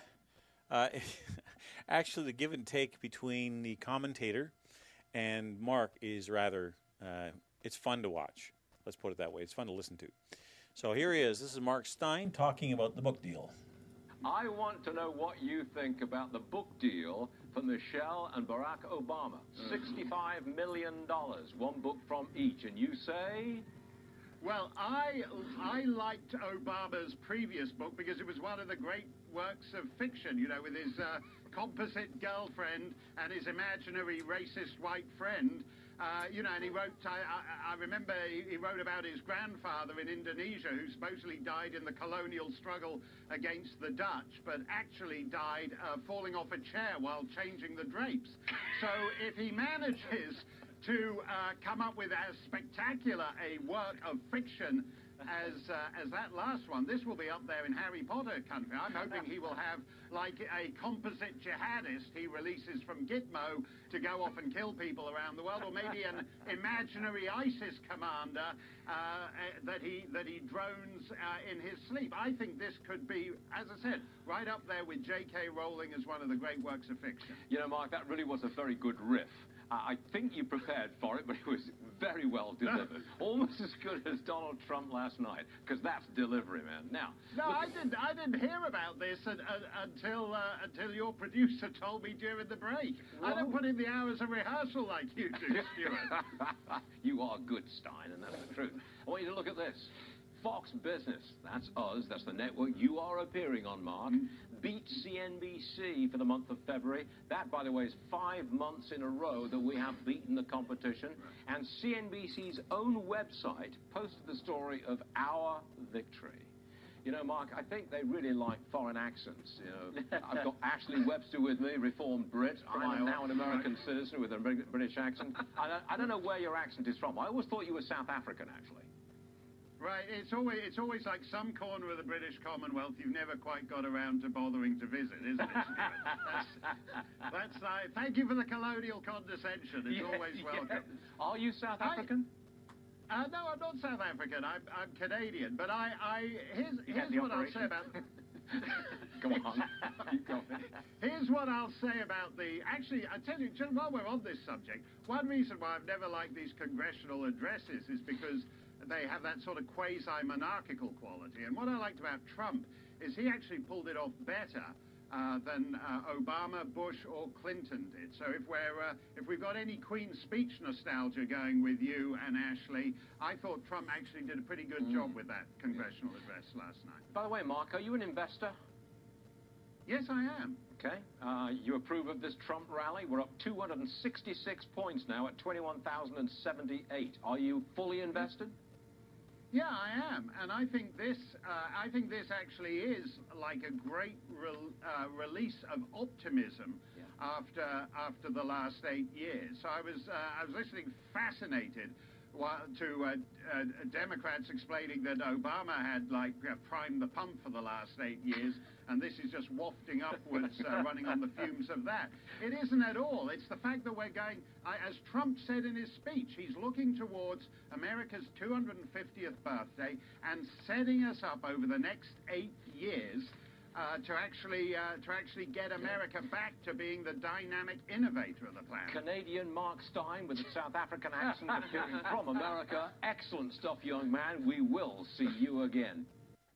So there you have it. They covered a little more ground than uh, the book deal, but can you imagine sixty-five million dollars for two books? Now, let me let me ask you this question: Would you buy Barack Obama's book? Did you buy his last one? Did you buy Hillary's book? It takes a village. Now, there can be a lot of reasons to buy a book of that caliber. You could steady a table with it.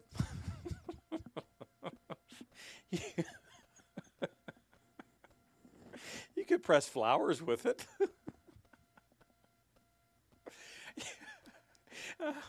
I don't want to say you could burn it because that sounds bad. You could, I suppose, but then why waste the money buying in the first place, right?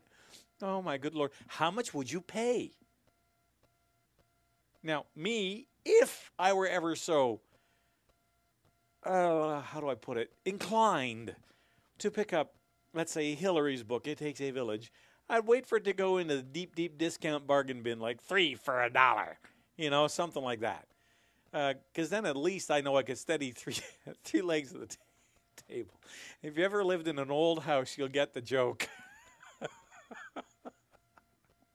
you could have the best made table on the planet, and you're going to end up at some point, if you live in a century home or older, uh, you're going to end up with something under one of those legs sooner or later because the floors are a lot of things, but level and smooth isn't one of them. So, so I'm just I'm laughing because it's such a joke. That look, if he wants to write a book, if somebody wants to give me cash advance, fine. I, I frankly don't care. I'm not going to buy the thing anyway. But don't you think that's a little obscene? And I, I yeah, you know what? I don't know the terms of the deal. I only just found out about it tonight when I was flipping through different clips and I, I clicked on that one. It's sixty-five million dollars. Somebody has a lot of hope in Barack Obama's ability to sell books. So I'm, I'm not I'm not saying that because I love capitalism. I love the free market. Okay, I, I want us all to be millionaires. I really do. It's not that I don't think, and I frankly don't care how much Barack Obama's worth. I've written him four or five times. He's never sent me a dime. I'm kidding. But the, the so how much? It's just that I look at this and say sixty-five million dollars. How many books has he got to sell at thirty bucks a piece? Because you know he's not going to sell them for five. Well, the first batch, and he'll go to book signings, and all the population will fawn over. You know what? Maybe it's not such a bad business investment after all. If you go to the blue states, they'll all feel sorry for for you know the two of them. Can you imagine a book signing with uh, Barack and and uh, his wife sitting beside him, both signing books at thirty bucks a piece? I don't know. It just strikes me as funny. Going from the president of the United States to sitting in chapters signing books.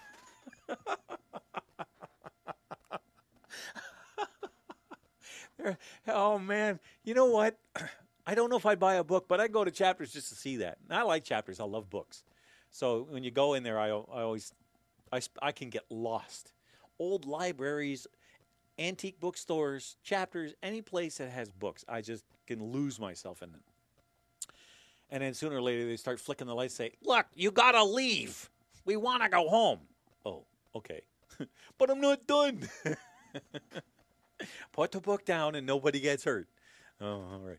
So anyway, but just the idea of seeing that. Can you imagine walking into a chapters, and you got these guys because president, former presidents get security for life, right? So you got these Secret Service guys in their black tie and black suits and their black sunglasses and their earpieces in, and they're speaking into their collar, into their sleeves, going, "Oh no, it's him again."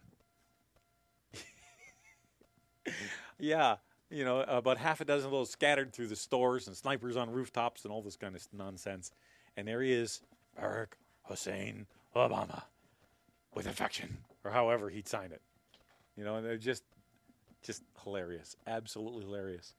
I mean, look, it as an author, I'm not an author, but I mean, I can admit, I know of some authors, and when you write a book, part of promoting it is going to book signings. You sit there, and sometimes they're successful, and sometimes you read your own book four or five times, and there's nobody around.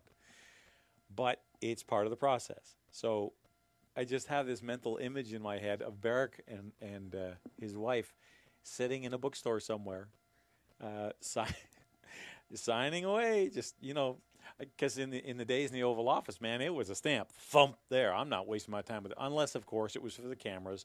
Then he had to use about five pens to get a document signed, so he could parley out five different pens for huge gobs of money at fundraisers, right? Anyway, so I just thought I just thought I'd share that with you. Um, when it comes to uh, Barack Obama and his book deal. $65 million. Buddy, that's a lot of books. You got to sell a lot of books before you even make money.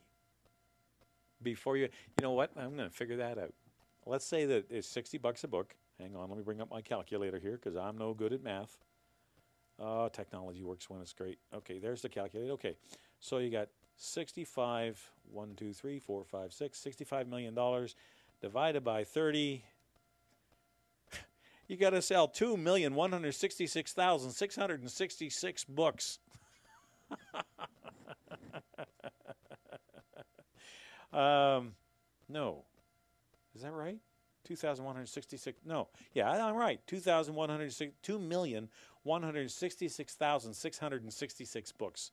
So let's call it 2.2 million. Can he sell that many between he and his wife? That's only a million and a half a piece, right? Million and a quarter a piece at 30 bucks a pop. Hope he's got a lot of friends. All right, switching back to Canada, we have, when we get back from this break, I think one of the most arrogant things I've ever, I've ever heard our Prime Minister say, Brian Lilley uh, has about a five minute clip here I want to share with you. And he'll explain it, he'll, he'll tee it up for you. But it's staggering in its arrogance. It really is. So you listen to this when we get back. I'll play that clip for you.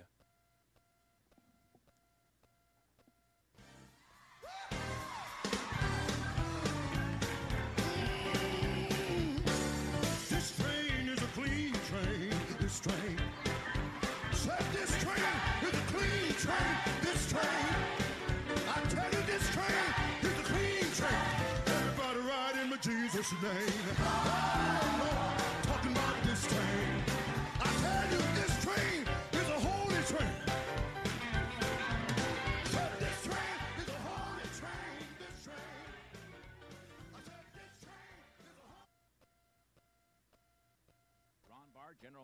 And CEO of the Greater Ottawa Truckers Association, the voice of independent truckers in the Ottawa area, and proud supporters of Nick at Night.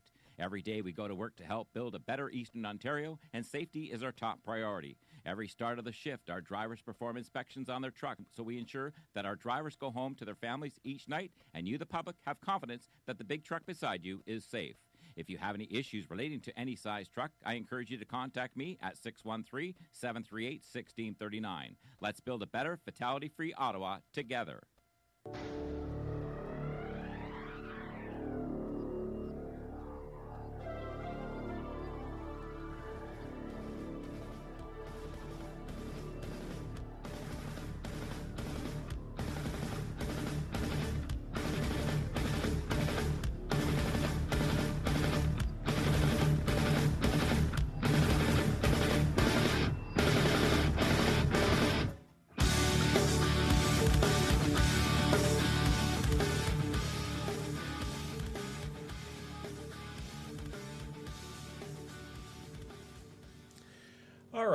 Thanks for staying with us, folks. The numbers are 343 700 4390, 844 562 4766. That's 343 700 4390, 844 562 4766. And I'm still looking for a caller to take these laugh passes off my hands.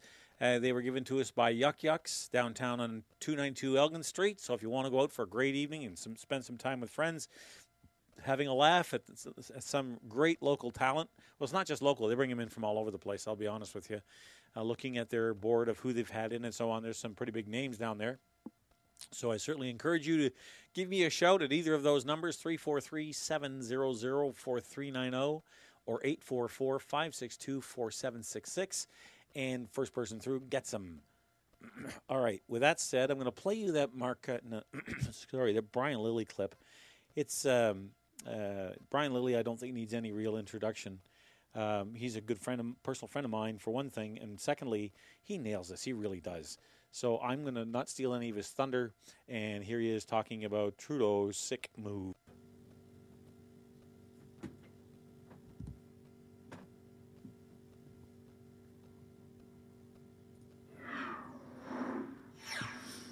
Justin Trudeau's sick move I'm Brian Lilley with the Rebel dot Media. Prime Minister Selfie proved himself to be Prime Minister classless this week when he told an MP returning to work after a stroke that he didn't use his downtime properly. Yes, he said that. The member said it's wonderful to see him back in the House, but he didn't use his downtime to understand what the Conservatives did not understand uh, for 10 years in government. Whiskey, Tango, Foxtrot. How on earth did he get away with saying that? Ed Fast didn't use his downtime?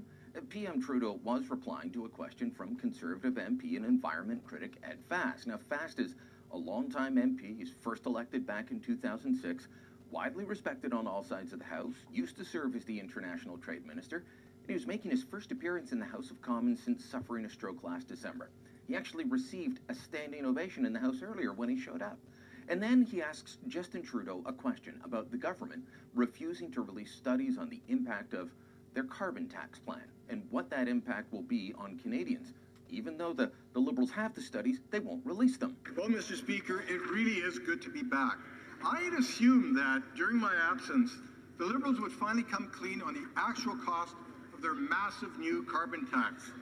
Day after day, I watched the minister give evasive and non transparent answers to simple questions.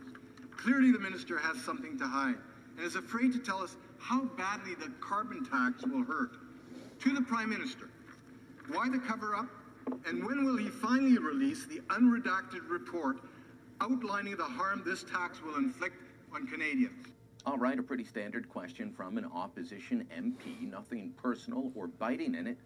But then there's Trudeau's response. Mr. Speaker, the, the member opposite, it's wonderful to see him back in the House, but he didn't use his downtime to understand what the Conservatives did not understand uh, for 10 years in government, which is that investing uh, in reducing our carbon emissions, in a cleaner economy, uh, is actually a way of creating opportunities for Canadians, opportunities uh, to grow the economy. Downtime.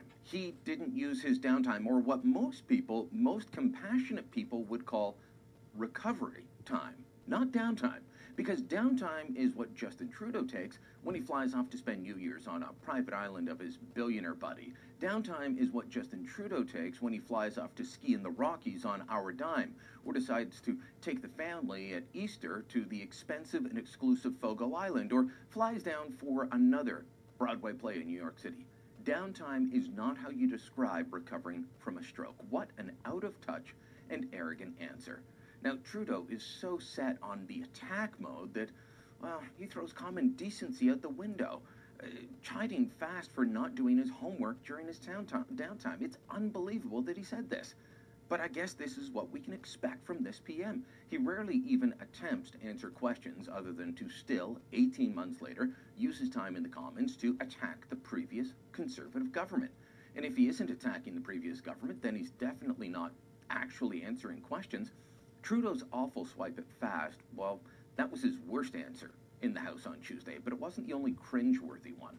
Asked again about his trip to Bell Island, the private enclave of the Aga Khan, Trudeau said he would answer any questions of the Ethics Commissioner, but not of Canadians, not of MPs who were sent to Parliament by Canadians to hold the government to account. Now, Trudeau doesn't want to use his downtime that way.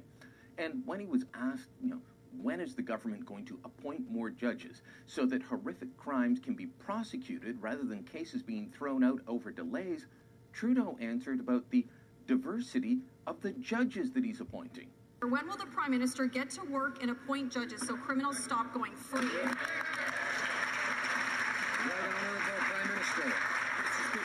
Past year, we've made significant appointments right across the country, including uh, 13 judicial appointments in Alberta. Uh, the fact is, in the over 100 appointments that we've made since we've come in through a new process that demonstrates uh, the openness and the diversity of Canada, we're happy that over 60% of our appointments uh, were women, uh, that 15% of the appointments are visible minority, uh, that over 10% are actually Indigenous Canadians, that we have Canadians living with disabilities well represented. We are demonstrating the kind of openness, transparency, and diversity that we know is a great strength for Canada.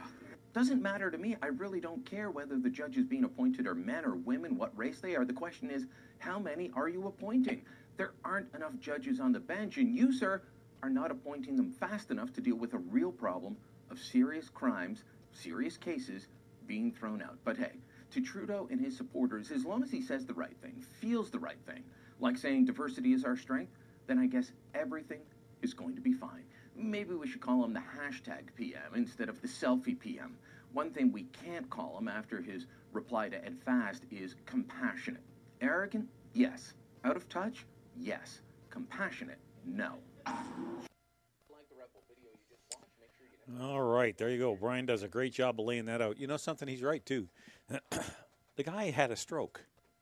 To use the words downtime, look, downtime is usually what you do when you want to relax.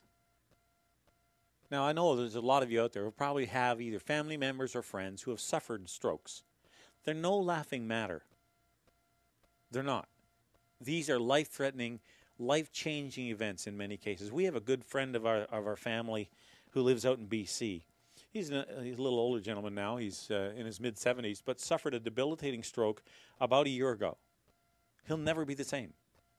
He was one of the most um, uh, well respected and highly regarded uh, horse trainers in North America, if not the world.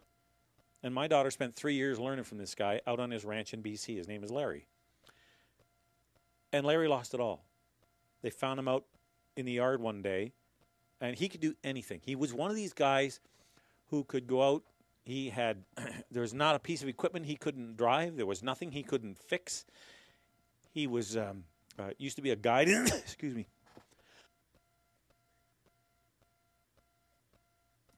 he used to be a, a, a guide um, in the mountains for men who wanted to, for people who wanted to go hunting big game in the Rockies. I mean, there was very little this guy couldn't do, and everything he did, he did extremely well. And the stuff that he forgot about horses was more than certainly people like me will ever know. And uh, my daughter Kate was there for three years learning from this guy. And believe me, it was a tragedy when uh, Larry suffered that stroke. He's still like he's still alive, but he he he has you know all the things that come with a major stroke, the memory loss, the motor control, those kinds of things. He'll never be the same. He'll never he'll never ride a horse again. He'll never teach horses again.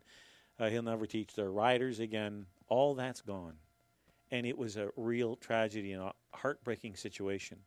So for Justin Trudeau to trivialize now, Mr. Fast wasn't nearly as dramatically uh, affected by his stroke. I'm sure there's some side effects of it. It didn't seem to be, you couldn't notice any in that video clip or audio clip um, when he was standing up talking, get, trying to get answers from the Prime Minister. But that's not the point. A stroke is as serious as a heart attack, probably more so. Both can kill you, there's no doubt about that. But a stroke destroys brain cells, lots of them and has real problems, causes real problems with motor skills and all kinds of different areas in life. You know, so it's it's for him to be that flippant and that out of touch to call it downtime instead of recovery. Like the guy was recovering from a stroke. He'll probably spend the rest of his life recovering from it and to be that flippant, that and this is the guy who heads a party who cares about us, who thinks that oh oh we, we, we must be careful, we, we we have to be compassionate, you know. If you're a Syrian refugee, oh the heartstrings, oh the money, the you know we'll do anything for you. We'll pave the ground with gold. You know if you are so bold as to cross our southern border out there in Quebec or in Manitoba in the midst of a blizzard. We'll give you whatever you need. But a guy who has something like this, you know, goes through a stroke, eh, he didn't spend his downtime very well, did he? Just unbelievable. Just absolutely unbelievable. So, I don't know what you think of that, but I'll tell you what I think of it. I don't have it's it's how do you put it? I call him the boy king for a reason. And I know a lot of, everybody seems to have their own little nickname for them. Um, but I call him the boy king because there is a juvenility, if that's even a word, about the man. About just there's there's something not right. You hear it in the way like look, you can't say that everybody's going to be a Churchill when delivering a speech. Okay, or getting up and talking. But if you carefully listen to the way Justin Trudeau talks, there's huge gaps in it. There's he's using the word "uh" way too much. Like if you compare him to Stephen Harper or Chrétien or you, you pick the prime minister. He is a horrible orator. Unless the speech is prepared for him, laid out, written in black and white or up on a teleprompter, he can't talk. I mean, he can talk, but he can't string a sentence together without the ums and the ahs spattering through it. And what that says, and, and I'm no psychoanalyst by any stretch, I'm just telling you based on my years of experience in the communications field. I've done a little bit of public speaking myself, which I thoroughly enjoy, by the way. I'm kind of weird that way. But the point I'm making is that if you really know your stuff, if you're really able to communicate, which is part of good leadership, there's not a lot of ums and ahs. We all do it sooner or later at some point when we pause to think about what we're trying to say. Okay, that makes sense, but not in a sentence. Like if you, if I were to play that clip back, I'm not going to, but if I did, I'll bet you you could count eight or ten ahs in there, ums in there, breaks in it, where he's got to stop and collect, look for the next word. And this guy hasn't had a stroke. We had a stroke when he got elected. Okay, that's fair. So there's there's lots of problems here. And for him to be that disconnected tells me there's there's something wrong. There's a lack of compassion. Rather than being I've said this before and I'm going to steal this and I'm going to carve it on a on a on a stone wall somewhere. Those who claim to be the most compassionate are usually the ones who demonstrate pa- compassion the least. You can carve that in stone. I don't know why it is, but it's true. Those who preach compassion are most often the least compassionate. Maybe that's the way I'll summarize it because, man, I'm telling you, I've had so much of nonsense. Uh, just tired of this. Uh, you know, we're told over and over again that uh, we have to be more caring, more compassionate. We have to. How come you're such a hater? How come you're you you just hate? No, I don't. Hate and anger kind of go hand in hand, and I'm not angry. I don't hate anybody. But Justin Trudeau would probably call me that, even though he demonstrates more hatred, more arrogance, more condescension than any public figure I've seen in a long time. And that's saying something. All right. I think we have time for one more quick commercial break. When we get back, we'll wrap her up.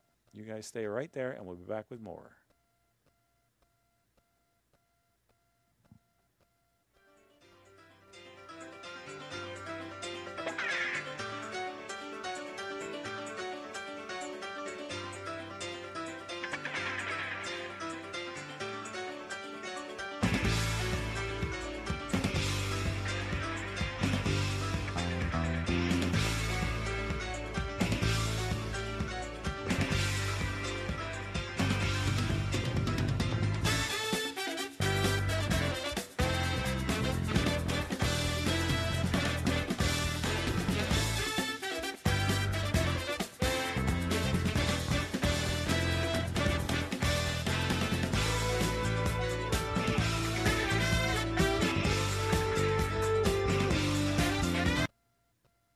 17 years, I've been taking my cars to Irwin's Automotion. 17 years ago, Irwin was renting space on the corner of Bank and Heron.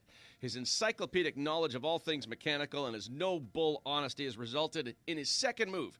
He now operates a huge facility on Cleopatra, eight bays, and an expert staff that operate all in the same wavelength. Honesty, integrity, try to save the customer some money and headaches but fix it right the first time. Irwin's Automotion, 34 Cleopatra. Tell them Council sent you. That'll make them smile.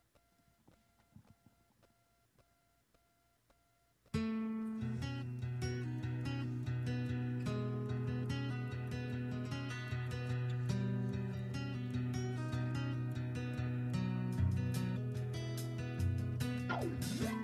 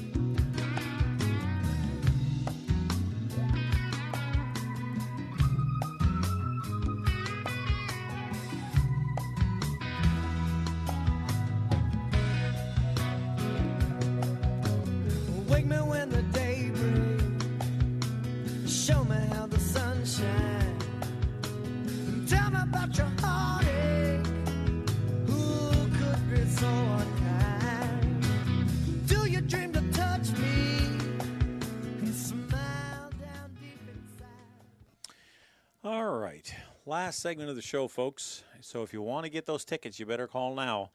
343 700 4390 for laugh passes to Yuk Yuk's down there on Elgin Street, 292 Elgin Street in the nation's capital. You can also call me at 844 562 4766. All right. Just as to wrap wrap up kind of where we started with this whole Women's Day thing, there's a story out of CBC News that says first black female Mountie pushes for more diversity in senior positions. okay. And I want to ask you a question. And I know I, I beat this I beat this with a stick, but do you care? Does it bother you whether somebody is male or female, black or white, indigenous or Asian? Does any of that matter to you? Doesn't matter. It couldn't. I. I can't tell you how much how unimportant that is. The only thing that matters is are they the best person for the job. That should be the only standard we ever look to. Because it's the only one that means anything. If you had a choice, let me let me give you an ex- just use an example. You're going in for heart surgery. Now, do you want who do you want holding the scalpel? The best visible minority heart surgeon, and maybe that maybe the best heart surgeon available is a visible minority. Okay? But do you want that surgeon selected not because he was the best or she was the best, be, but because she was the best visible minority one uh, heart surgeon? Or do you want the best heart surgeon regardless of whether they're a visible minority or not? It's your heart they're holding the knife over. Who would you pick? This is why diversity doesn't matter. It's a waste of time. It's nonsense because it doesn't matter. It really, really, really doesn't matter. What matters is the skill of the person holding the knife. That's what matters. Because if they're going to open up your chest and replace valves or pull out the, the old ticker and put a new one in, you don't care about any. You're going to be sound asleep anyway. You better be. Um, you know, so none of it matters.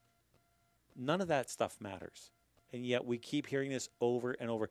There's also the whole thing about the way the wage parity gap, which is another huge lie.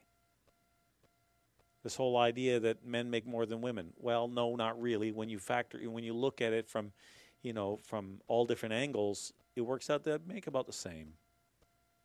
With a whole bunch of factors thrown in to kind of balance things out. The kind of work accepted, the kind of hours worked, you take maternity leave into account, these kind of things.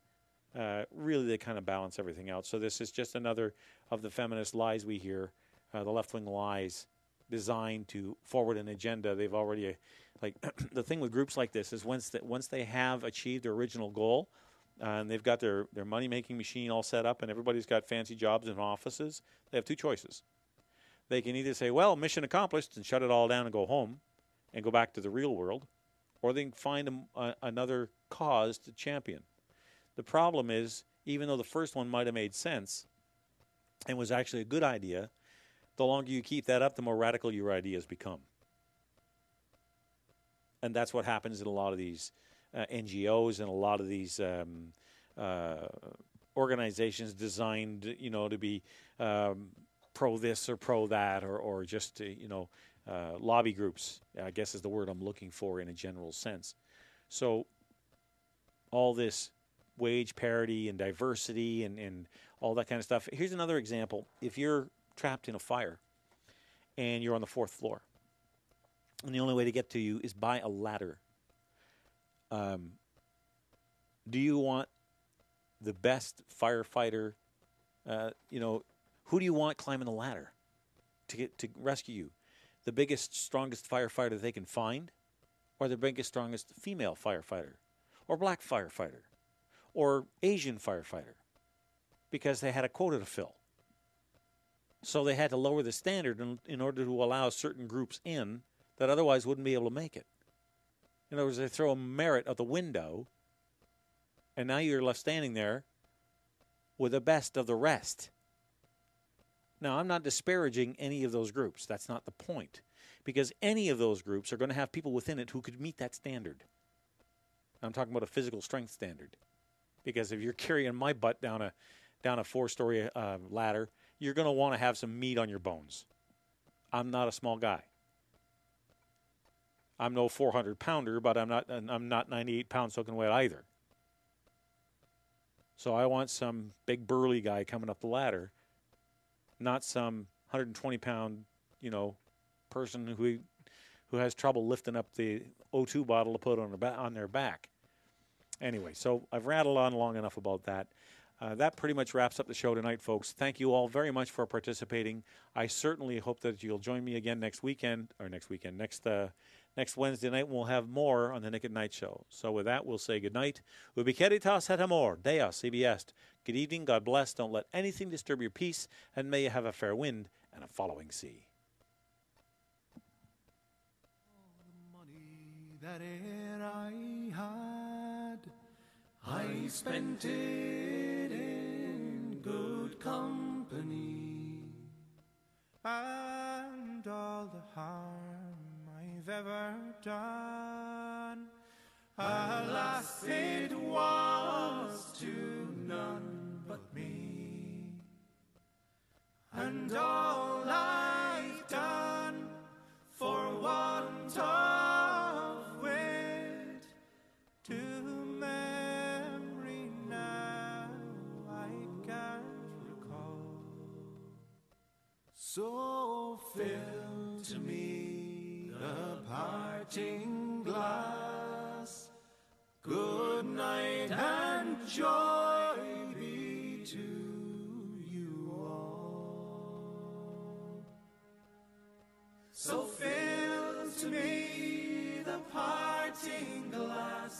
and drink a health whate'er befalls. Then gently rise and softly call. Good night and joy be to you all. Of all the comrades that e'er I had, they're sorry And all the sweethearts that e'er I had, they'd wish me one more day to stay. But since it fell into my lot that I should rise and you should not, I'll gently